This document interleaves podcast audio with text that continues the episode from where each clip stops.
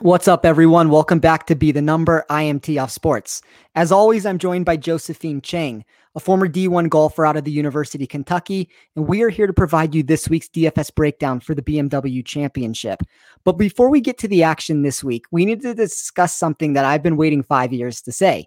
Tony Finau finally won again. From a personal standpoint, we both discussed him on the show last week as one of our favorite plays. And I was also able to hit him at 60 to 1 in the outright market at plus 130 uh, for a top 30 also on that. So, Josephine, what are your thoughts on this event? Um, so I put together a lineup that didn't do too well. Um, but I kind of went for a different strategy, just kind of play with it since I'm still new to it. Didn't work out, so we're going to switch that up again. But um, overall, I mean, Tony Finau winning. I mean, I've always loved him, loved to watch him play, and I mean, obviously, everyone remembers at the Masters when he like tweaked his ankle and then finishes what top ten, I think. And mm-hmm. I think ever since then, everyone just loves him. Uh, it's it'd be super weird if anyone didn't love him.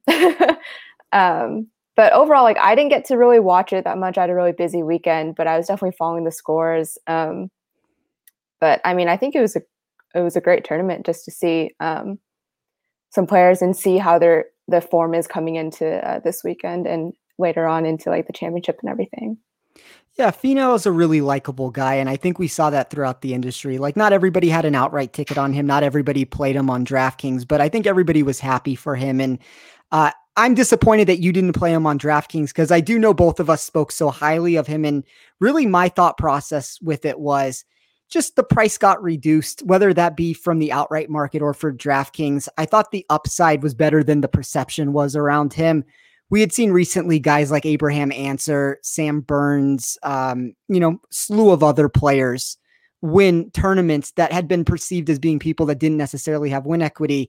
And I just thought Finau being in the $8,000 range, the low $8,000 range at that, and then 60 to 1 in the outright market was a really good price for him. So, you know, at the end of the day, it's going, you're going to need some luck to win these tournaments, uh, whether that be from betting or for just the actual player themselves. Like when I look at myself on this, I hit an outright on Tony Finau last week when he was against Max Homa uh, at the Genesis. I had Homa in that event. And I was lucky to get that. And Finau was kind of the unlucky loser there, where Homa got stuck behind a tree and, you know, miraculously got it up and down from that spot with it. But you kind of need things like that if you're going to find success on tour or in the betting market. So I think Finau's just kind of been a hard luck, um, you know, participant in a lot of these spots to where things haven't broken his way. And I think that now that he has the win under his belt, he's going to be able to free himself up, and hopefully that results in more wins for him. But uh, he's going to get another opportunity to do that this week at the BMW Championship. So it's Caves Valley Golf Club, 7,542 yards, par 72 bent grass greens. Top 70 qualifiers of the FedEx Cup playoffs got into the event, and there will be no cut. Now, it is worth noting that Patrick Reed is not here. He's been dealing with some health problems. Uh, we wish him the best and a quick recovery on his end with that. But this will be the first time the PGA Tour is hosting an event at the property, and we are lacking past data. But from a personal perspective of playing uh, at Tom Fazio Designs, have you noticed any similar uh, quirks or traits that go into those properties that you can use for an event like this? Yeah, so obviously I this is the first time that a PGA tournament is being played here. And so I kind of looked through, it was really nice. They had um, flyovers of all the holes that I got to look at. And so I went through it and, and just um, looking at it, it does remind me. So I've played actually quite a few Tom Fazio courses. Um, I didn't realize I kind of Googled it and looked at this complete list. And I was like, oh, I've played this course and this course. Um, some notable ones I've played at PGA National, um, that's in Florida. And then I played at Primm Valley, which is in Las Vegas. Um, and then I've also played at Reynolds Lake Oconee. And the most recent one is Reynolds Lake because we played that in college. I believe it was a tournament hosted by Mercer. And I got similar vibes from that course when I was looking at the flyover, just simply because it looked like relatively narrow fairways in the sense that you miss it one side, it's a bunker, another side, it's water. Um, so just looking at a lot of accuracy off the tee, knowing and being committed to your landing spots and where you want to hit it. Not it won't necessarily always be a driver off the tee, although this course is playing uh, decently long. Um, and so I also noticed very tricky par threes in terms of looking at it from the tee, like it kind of plays with your eyes a little bit, as well as a similar trait of very narrow greens in the sense that you really have to know your approach numbers in order to avoid a lot of the penalties around the greens, like bunkers as well. Um, so I kind of got a good grasp of kind of what's going on, and I definitely used that to my advantage when I was looking at um, stats and players for this week. Yeah, I think that's a really good breakdown that you just mentioned there. And, and not all Tom Fazio designs are the same, but I did notice places like Quail Hollow and Shadow Creek possess similar traits, which in turn yielded models that ventured down the same path. So, as you mentioned, deep bunkering is used for both fairways and greens, and missing to the correct quadrant will be important because of the slope and speed of this quick bent grass surface. Uh, at those two properties that I had just mentioned, when I went through and looked at them, I weighted a combination of tee to green, long iron proximity, three putt avoidance, and a little distance. Uh, and I'm going to do the same at Caves Valley this week. So I started with tee to green for 20%. I did reweight it a little bit flatter. Um, as you mentioned, these are small greens, so I do want to round the green play with it. Uh, but it's, you know, approach is the most important for me on that. Off the tee was the second most important, and then around the green third to get that reweighted tee to green stat that I had. I put 17.5% on bunker play and three putt avoidance. That's an even split of GIR from fairway bunkers, sand safe percentage from greenside sand traps, and three putt avoidance for these fast greens. I don't think this course will be overly complicated, but those look like the potential pitfalls to me. I have 15% on ball striking. That's a 70 30 split of distance over accuracy to get total driving, and a 70 30 split of GIR percentage over total driving to get ball striking.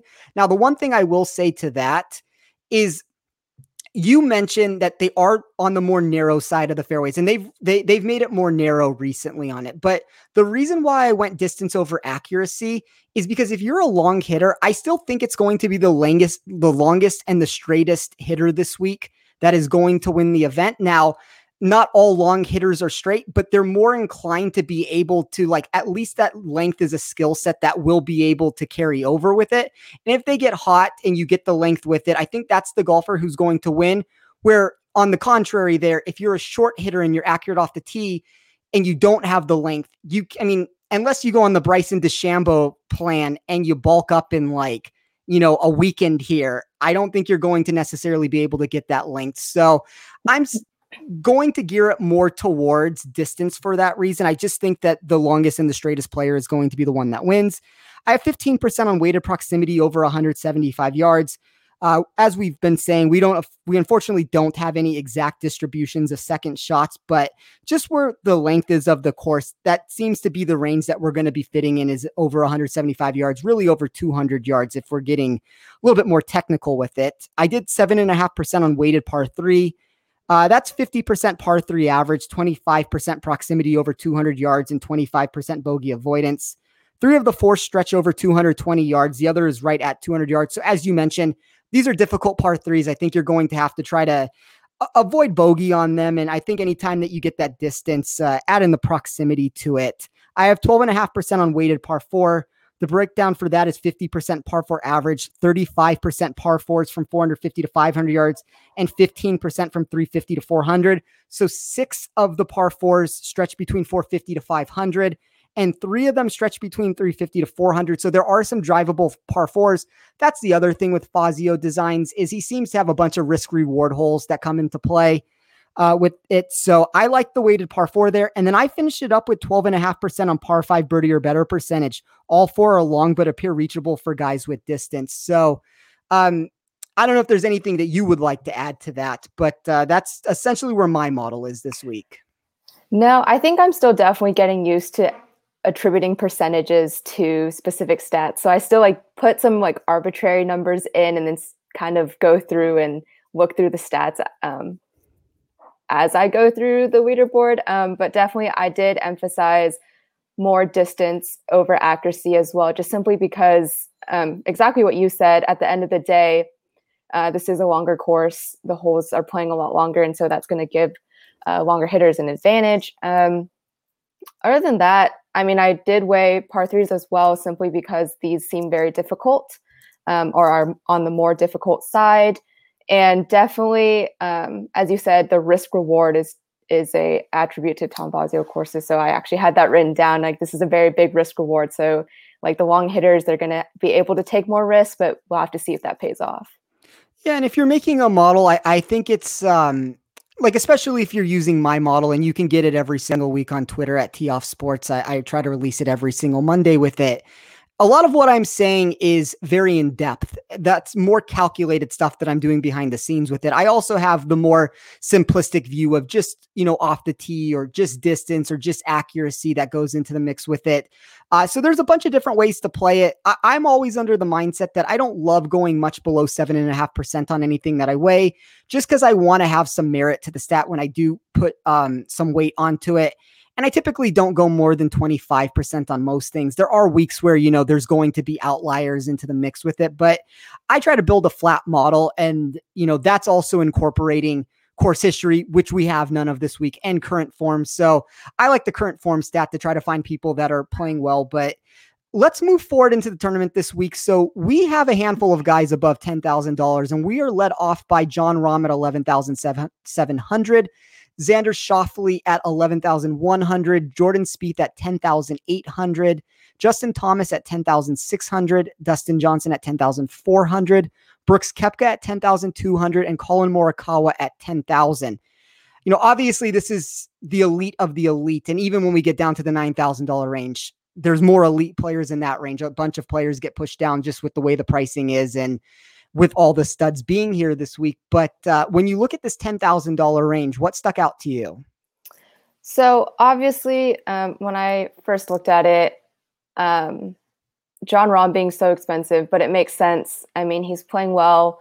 Finished third at the Northern Trust. Um, obviously, those two bogeys coming down the stretch kept him out of that playoff. Um, but he's a strong player off the tee. He plays par threes well, and I think his game is trending in good uh, direction. It's just can you afford him and put together a good lineup with the price that he's at?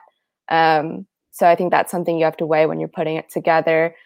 Outside of him, I really liked Justin Thomas. Um, so because I mean he finished fourth at the Northern Trust, made some late birdies down the stretch, looking really good overall. His uh, form and I just think that he's a solid par three player and his approach game has been one of the best this season. And so I'm really excited to see if he can finally start to put it together um, here this week.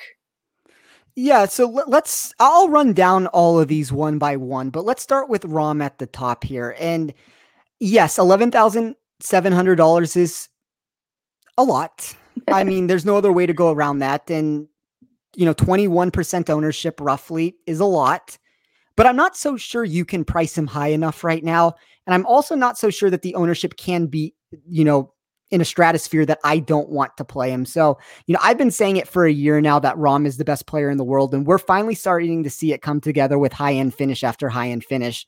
Statistically, Rahm is in a- another planet it's hard to find a reason to fade him that doesn't involve those two things I just mentioned. So I have no problems playing him in any contest. Um, I mean, I guess the one thing with cash that I would say if you're playing him in cash builds, it does limit what you can do beneath him. Um, but not something I think that the pricing is soft enough that you can fit him in anywhere and be fine with it. Um, I'm going to skip Xander for a second because uh, there's an interesting take I want to talk about with him. Uh, Jordan Spieth at 10,800. Unfortunately, like bad Spieth returned at the Northern Trust. That was the version of him of horrible off the tee, lost 5.7 strokes there. Uh, my biggest concern, and it's not that he can't turn it around. We have a course that's really long. We have a course where long iron play is going to come into effect here. Um, he's the low, lowest owned in this range if you can formulate a different viewpoint than the one I have. I'm just afraid that the off the tee stuff catches up to him again. Um, I'm going to be off of him for that reason. Thomas at 10,600. I think I agree with you. I think he makes sense in all contests. No cut tournaments tend to reward his birdie making skills. Xander's going to be the second guy we'll touch on with that. But, you know, the fact that we are guaranteed to get four rounds out of him and the birdies that he can make, I think that puts him in play. Dustin at 10,400 continues to be derailed on par fives. He's 44th in this field on par five birdie or better percentage over the last year if that turns around, sure, he has a chance, but I'd rather have him at a course that is shorter at this point, which kind of sounds crazy to say because that's not what you would expect from one of the biggest hitters on tour. Uh, Koepka at 10,200. You know, little off with the irons the last few weeks. I technically have him as a slight negative value across the board, but I'm not going to necessarily talk anybody out of him. Just not not necessarily the first name I'm going to click. And then the real wild card in this mix is Morikawa at 10,000. So Morikawa said after this tournament that he's been dealing with some back problems after the Olympics.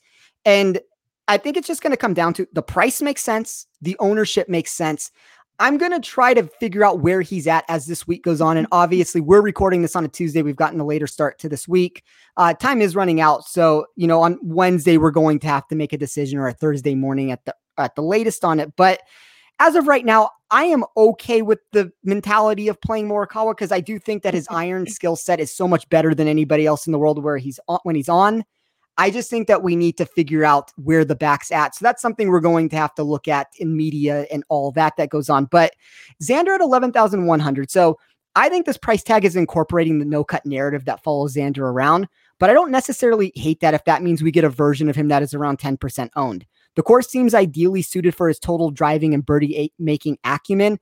And I tend to think that this is one of the better leverage plays we can find in this zone here. So um, I am going to play Xander. I think yes, on the surface, the price is a little bit much here, but I think this is one of the better courses that you can find for him. Like anytime you have total driving, I've always said Rahm and Xander are the two guys that you kind of want to pinpoint. And if he was $10,000, he'd probably be 25% owned. So, uh, from a no cut narrative with him being over 11,000, if, if I can get him at under 10% or around 10%, I kind of really like going down that route. So I'll probably, if I'm playing cash, I think Thomas and Rahm are fine. GPPs, Xander, Thomas Rahm, and I'm going to monitor Morikawa, but that's more of where I'm at this week with it. But let's drop down into the $9,000 range. And we are led off by the man himself, Tony Finau at 9,800. Um, we have Louis Oosthuizen at 9,600, Cameron Smith at 9,500, Rory McIlroy at 9,400, Bryson DeChambeau at 9,300, Patrick Cantlay at 9,200, Viktor Hovland at 9,100, and Berger rounds out the range at $9,000. So in this section here, um, any fades that you did not like? And then after you answer that question, um, any players that you do like in this range? Oh, okay. I actually, so I had trouble distinguishing actually in this range because I had just a lot of good things to say. I so I struggled a little bit with Louis Oosthuizen because if I remember correctly, he didn't play last week due to some injury. I can't remember what it was. And so for yeah. him to come back, okay, for him to come back this week, I mean, having rested, not really knowing where that injury is at on a long course, I'm a little scared, a little iffy. I mean, his game was trending in an okay-ish place. I just am not too sure what he's going to be like coming back from um, something like a back injury. Like, um, so him at 9600, I was a little iffy. Um, and then I can't remember. Oh, I said having Bryson at 9300. Obviously, he's the longest hitter. Uh, he can really take advantage of this course um, just with how far he hits it. The downside is that I feel like people are maybe thinking the same thing. He's only 9,300. He's a long hitter. He can maybe take advantage of this course. So his ownership is already really high. um, so I really didn't like Louis and Bryson for those reasons. Um, who I did like. So going into this tournament, just with this field, obviously these uh, players they're playing really good golf to get here, and so I focused a lot on just how they looked coming in, where their form is at currently. So obviously Tony Finau just winning that confidence boost and just the player that he is. Um, I like him. I looked at Rory. Um, I had him in my lineup last week. He let me down a little bit, but he did technically still put together four decent rounds. Um, I think he can take advantage of his distance this week and set himself up for more aggressive approach shots. So I liked him here. Um, and then also Patrick Cantlay and Viktor Hovland. So with Cantley, um, he has fantastic green regulation percentages. He's not the longest hitter, but he did finish, I believe, 11th last week. And so um, it just goes to show that he can definitely take advantage of birdie chances. And then with Hovland, my model really likes him. He's in the top 10. And I just, I like where his game is at. I just really didn't like how he let his emotions get the best of him um, last week. And so, I mean, he put together great rounds until um, the fourth round. But I don't know. Maybe he, he's going to come in and try to redeem himself. But I I don't know if you have anything to say to that. Yeah, I, I do, and I think we're more or less on the the same page here with a lot of the things that you mentioned. And and the one thing I want to point out is I am fine starting in the nine thousand dollar range. I, I do think Rahm makes a lot of sense up top. I think Xander makes sense from a contrarian standpoint. I think Morikawa, if the back's fine, and, and, Thomas, I think all those are fine places. But I think you can also start in the nine thousand dollar range because we've had so many guys push down. So I'll answer this question in the same way that you did with starting with the fades here. So my biggest fade of the week is Louis at ninety six hundred. Uh, it just feels like Oosthuizen is a withdraw candidate because of the back. Um, 15% ownership isn't exactly where I want to be for someone that realistically could leave the event before Sunday. And we have seen him do this so many times in the past. Like, you know, if his bed doesn't show up, if his back is wrong, if something is not going right, he pulls out of these tournaments and that's a death sentence for this week. If in a no cut tournament you get, you know, a round or two out of him and he's out of there all of a sudden. So I think Louis is a I don't want to say a bad play because he can turn it around and his game was trending in the right direction beforehand. But I just think there's too much risk involved in him. Like if I'm going to play him, even though he doesn't necessarily win tournaments, I'd rather just bet him as an outright because at least that way, if he pulls out, you lose a ticket, you don't lose all your DraftKings lineups with it. So that's my thought on Louis. And I'm not going to have an outright ticket on him. So for me, he's kind of just a stay away at this point. Then the other two that I think do make better outright wagers than they do DraftKings plays would be Rory at 9,400 and Bryson at 9,300. And I'm going to clump them together for the sake of this, but both will be around 20% owned. DeChambeau has lost 2.2 shots per event with his short game in his last six trackable events. Rory, on the other hand, has upside of his own, but 20% is a lot in my mind for someone priced in the top 10 on the board.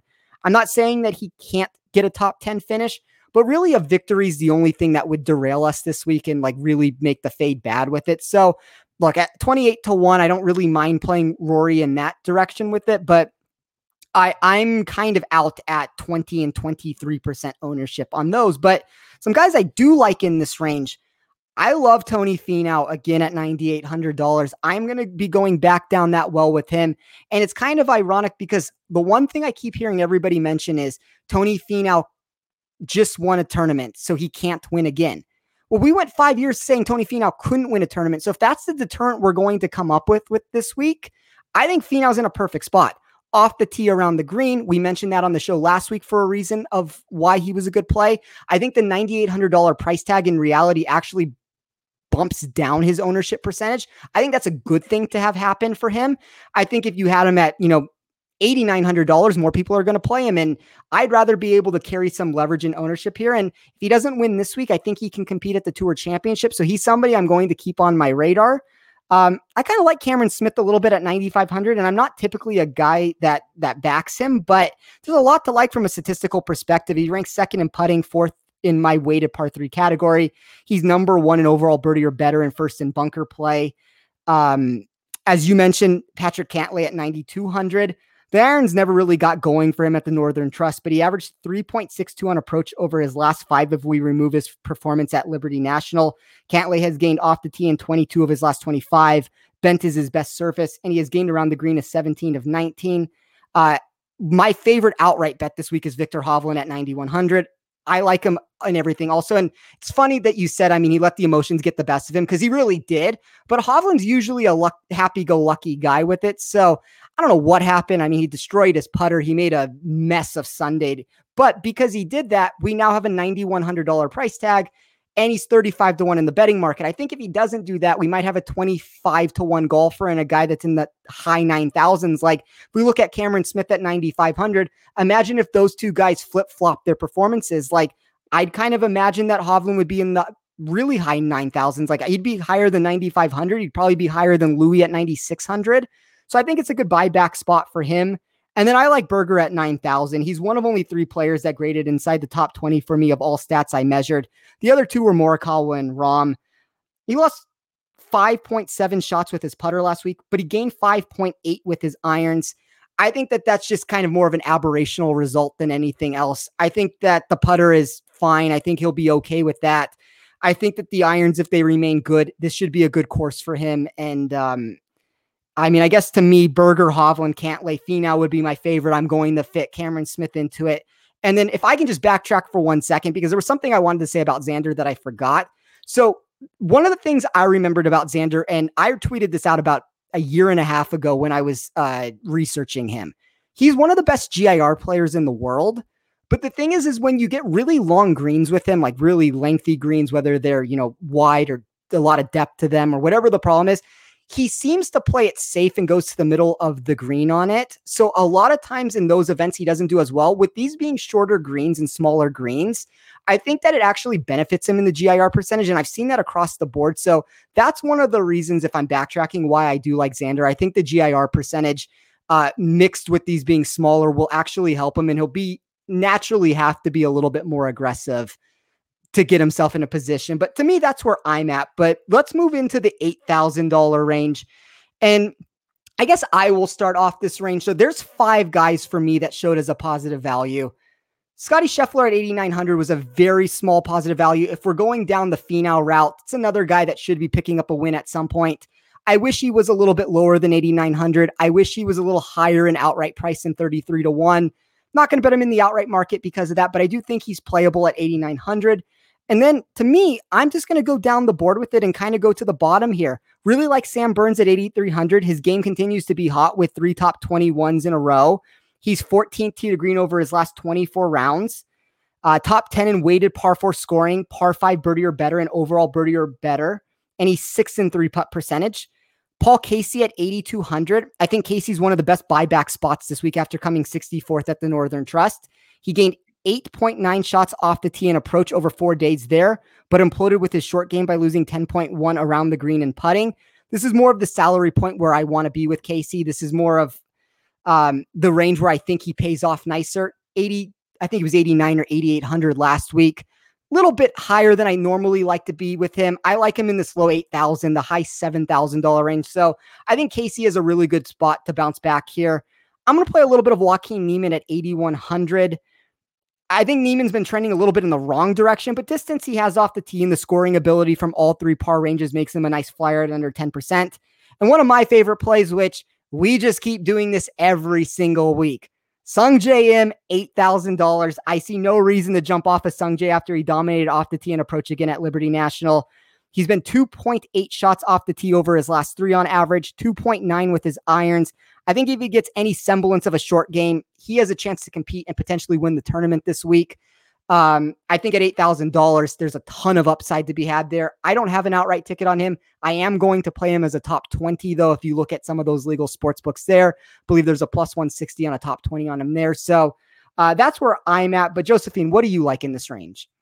No, yeah, I, you basically hit the same people I was going to talk about, but I'm going to start with Sungjae since we're just already here. I mean, I've been playing him in all my lineups. I love where his game is trending. We keep talking about him. He's putting up solid scores. Um, I mean, if anything, maybe he's not as long as any of the other players in this field, barely, but that's really the only thing that might be like off about him for this week. I love him. I'm going to end up playing him. Um, and then Paul Casey, um, on top of everything that you said, he also plays par three as well. So I really liked him here as well at 8,200. Sam Burns, I in my one note, I just said he makes birdies. so I just, you know, that right there was enough for me. But he's at 8,300. I really like him. Um, I was looking at Scotty Scheffler as well. I don't know too much about him, but I mean, I was looking at his stats and everything. I was a little concerned that he wasn't such a long hitter and his like average approach approach proximities weren't super close uh, for those longer distances. And so that might be hindering his chances at making birdies. But of course, we talked about how this course, the greens are smaller, so that could be mitigated. Um, and then I don't know. I'm always looking at Hideki. We know he's solved with his irons, but I'm wondering if maybe like his driving distance will um, probably put him at a disadvantage on this course. And I can't remember how he played last week, but I don't think he played well, did he? Uh, he came in 43rd. Yeah. So I don't know. I he has a spot in my heart, as I've said in like all the other episodes, but I I don't know if I would. I don't know. He's at 8,800 and he's not playing the most solid golf right now. So not sure how I feel about him, but definitely on the Sam Burns, Paul Casey, Sungjae Im train. yeah, I mean the thing with Hideki is I'd rather him just be a little bit cheaper. Also, yeah. Um, I think that that would make him more playable. But in the same breath with that, he's almost 16% projected owned right now. So how much cheaper can you make him? I mean, that ownership to me is going to have me off of him. I, I'm not going to play Hideki this week. Uh, because of ownership, because of my overall rank. I mean, there's a lot of things that are kind of pointing in the wrong direction for him. Uh, for Scheffler, he's such a great total driver that I think that for a course like this, that that's going to matter. And if we look at Sungjae, like sure you can make the argument that his distance, he's 49th in my two-year model in this field. He's fourth in driving accuracy though. So if you weigh it a little bit more towards the driving accuracy, maybe a little bit less towards distance, and that's not even saying that you make it like geared towards accuracy. Even if you made it like 50 50 or something, which I think is a reasonable thing to do, obviously Sungjae is going to jump up on, on any model if you do that. So I think Sungjae makes a lot of sense here. I think Sungjae is one of probably the better plays if you're looking in this low range of somebody who actually has upside to win. And the thing you said about Burns that I think is the most important is anytime you have a no cut tournament, birdies, birdies, birdies mostly for DraftKings scoring. Birdies mean so much having four days. So I think Burns makes a ton of birdies. I think he makes a, a, whole lot of sense at his price tag with where he's at. So yeah, there's five guys to me, the five guys I mentioned. Uh, Scheffler at some point's going to get a win, I would think, but you know, whether it comes here is another thing. But I really like this low $8,000 range. But let's move it down now into the $7,000 range. And uh, let's start with Shane Lowry at 7,900. And Let's play it down to 7,500 so we have a little bit more of a condensed region here. And I will give a couple and start this range off. So I think Lowry makes some sense at 7,900. I think the game is just trending in such a good direction for him right now. 11th at the Northern Trust, 23rd at the WGC, 12th at the Open. My only concern is his off the tee stuff. But with that being said, uh, 43rd over two year sample size, 53rd over the last 24 rounds. So he's doing it off the tee in almost the same fashion that you can always expect with him. I think that that makes it fine. I think, um, you know, he's one of my better cash plays that I have just because of those results. Kokrak's kind of the the wild card here. Form has just been awful recently. Two missed cuts back to back. 34th at the WGC, 26th at the Open. He does have the 12th at the Rocket Mortgage. I think at a no cut tournament, I am kind of willing to give him a chance um, if the ownership goes down low enough. But right now, we're looking at 11%. So uh, it's not the lowest, it's not the highest with it. It's just kind of right where it needs to be w- to make it kind of make sense with it. But uh, being led by the putter, that's something that you never want to see with a game. Uh, I really like Keegan Bradley at $7,700. I think he's one of the best ball strikers in the world.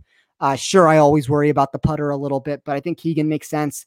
Sergio at $7,600 is another guy that I like. I think the ball striking makes sense with him. I think if he gets any sort of uh, a putter going for him, he can compete in this tournament. And I mean, I guess that's about it for me. I, am okay playing Cameron Tringale. The off the tee stuff worries me a little bit with him, but he's been so spectacular recently, just over and over again. 21st last week, 16th at the 3M, 26th at the Open, a 14th at the Rocket Mortgage. So the results keep turning in for him week after week with it. But uh, I mean, Henley, maybe you can make an argument for. I could worry a little bit that the distance isn't there. But uh, what do you like?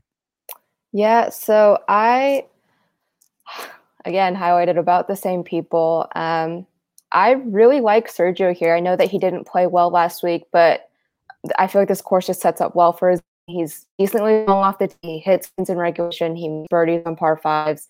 Um, and so, I mean, like you said, his putting is what's been getting him, but I think the course itself just sets up well for his game. Keegan Bradley, actually, I'm glad that you brought him up and talked about him because my model does like him. He is in the top 20 um, based on how I did my model. And then I was looking at it, played well at the Northern Trust. And so when I got down into the 7,000, 6,000 range, just with the fact that I'm not great at um, doing percentages for stats and stuff, I started to look more at just recent form and how they've been playing and everything. And so looking at how he played at the Northern Trust, I was like, okay, that makes sense. His game is trending in a good direction. Um, so, I mean, I have him highlighted here at 7,700. I was like, well, seems like he's doing good. Um, for Russell Henley, I wrote that for some concerns. He just missed the cut last week and he doesn't seem to take advantage of par fives as well as I would want him to. Um, but I believe last week his putting is what really got him into trouble. And so overall, he's still hitting the ball well. And so I think if he can figure out the putting, like maybe on these smaller greens, that might be mitigated. So I that was someone I was thinking about. Um, for Jason Kokrak, I said he's long off the tee, takes advantage of par fives. I'm just not a big fan of his like par four scoring overall. Um, but other than that, I didn't have anything bad to say. Yeah, I mean, Kokrak is trending in the wrong direction. That's the problem. He's 25th for me overall, 18th from an upside perspective. So that's more of a GPP play. Henley's a very slight negative value for me. And, and, I agree about the par five scoring. He's 64th overall. That's the big deterrent there. You have four of them at this course. Um, I'm not going to necessarily get to him. Like, I would rather drop down the Keegan. I would rather drop down the Sergio if I'm going to get in that range because Keegan for me, 21st overall, 12th for upside. Sergio, 20th overall, 16th for upside. Those are two of the bigger differentials I have in this $7,000 range in general. Cameron Tringale has some value with him. As I said, uh, off the tee distance matters a little bit, and I think that worries me some with him. But uh, that's it for me in that range. But let's drop down to seven thousand four hundred, down to the seven thousand dollars, and uh, I'll kick it to you here. Uh, what do you like?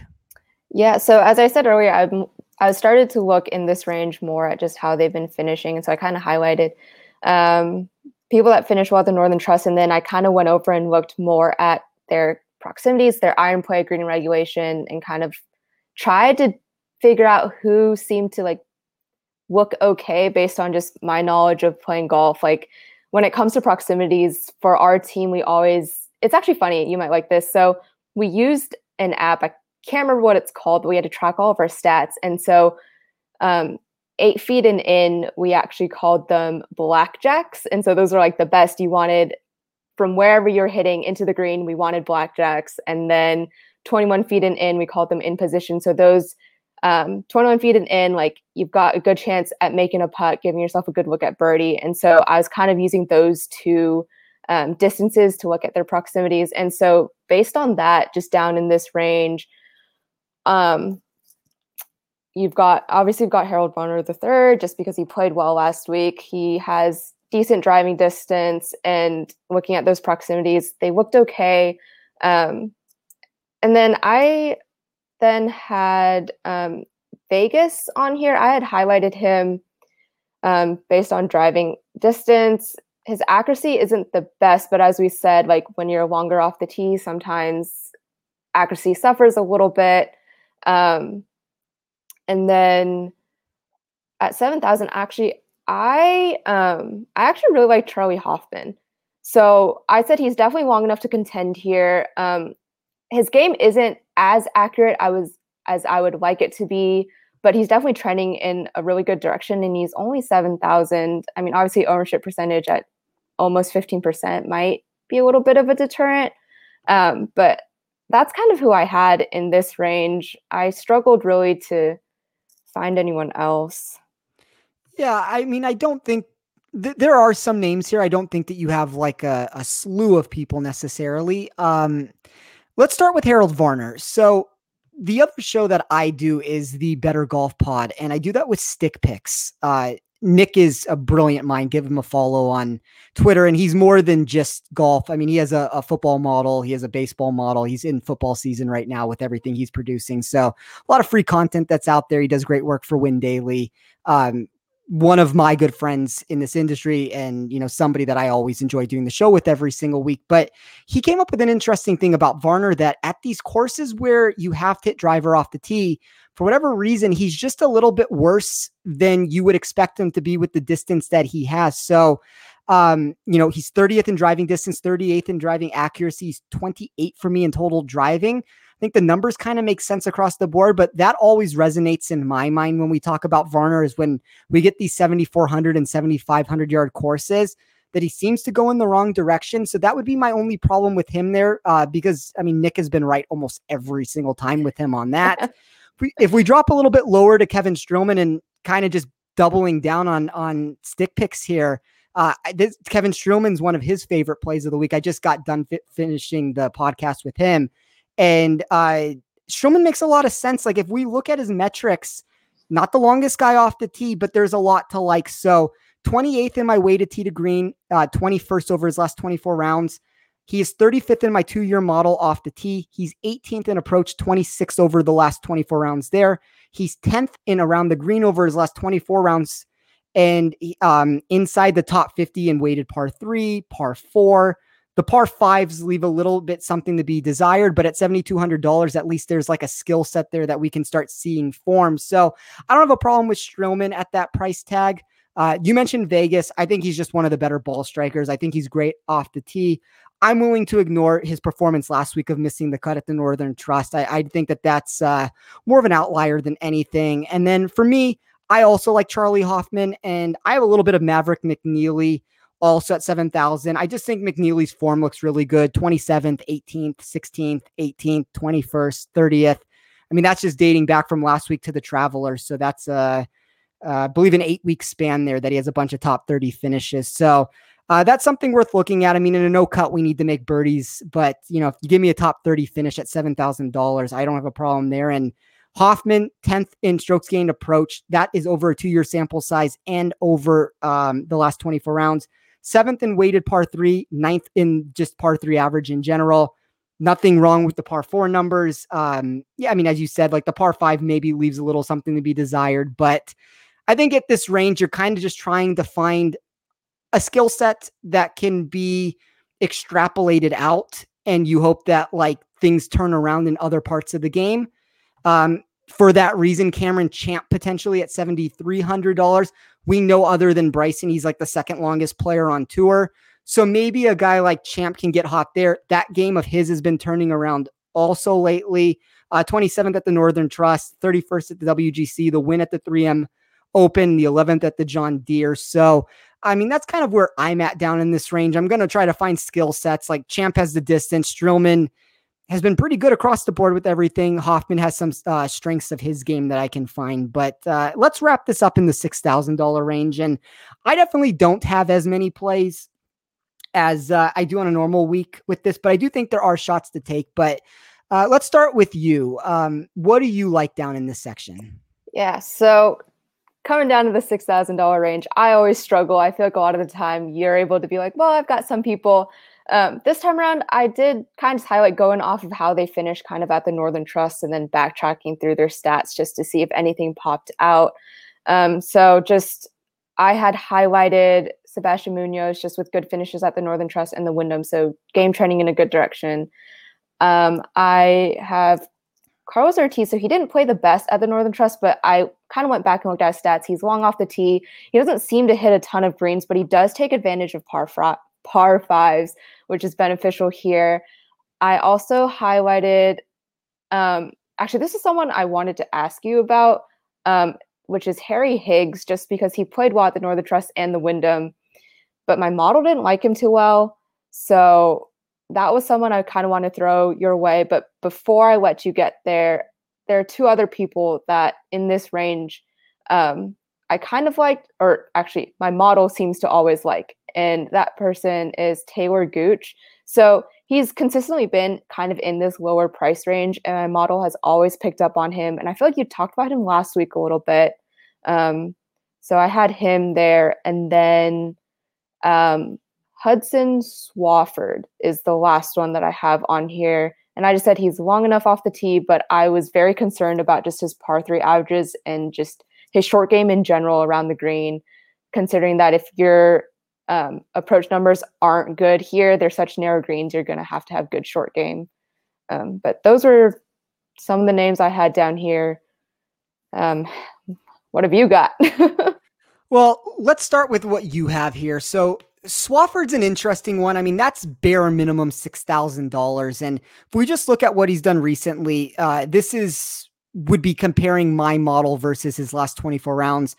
Uh, over the last 24 rounds, he's nine spots better strokes gained total. He's nine spots better tee to green. He's 30th spots better off the tee. He's five spots better approach. Uh, and he is six spots better around the green, 12 spots better putting. So across the board, it's a guy who's trending in the right direction.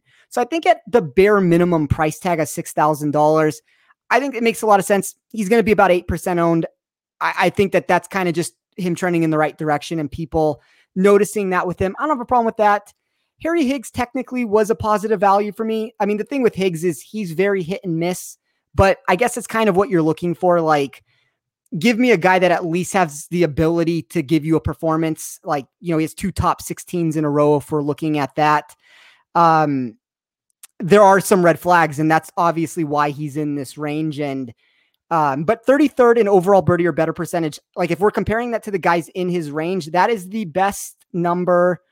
Uh, well, Patton Kizzire is better at 6,200. He's 16th in that number. Uh, Aaron Wise is 28th.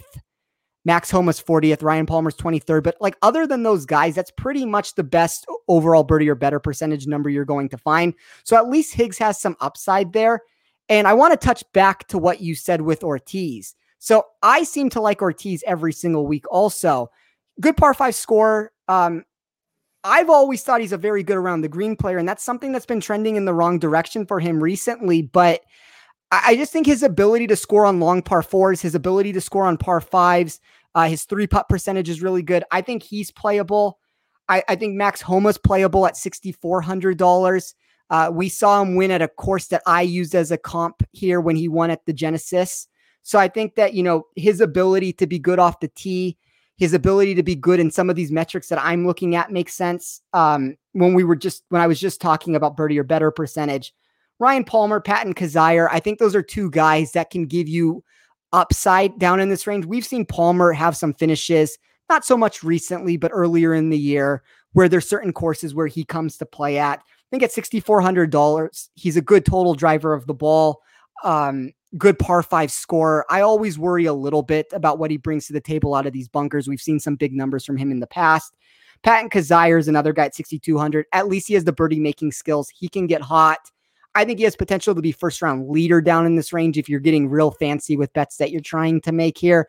Uh, that's over 100 to 1 that you can find him at. So I think that, you know, his potential skill set makes him somebody worth looking at. And then maybe just Aaron Wise. Like the thing with Wise that I have a problem with if we look at the ball striking, he's third. That's by being fourth in GIR percentage.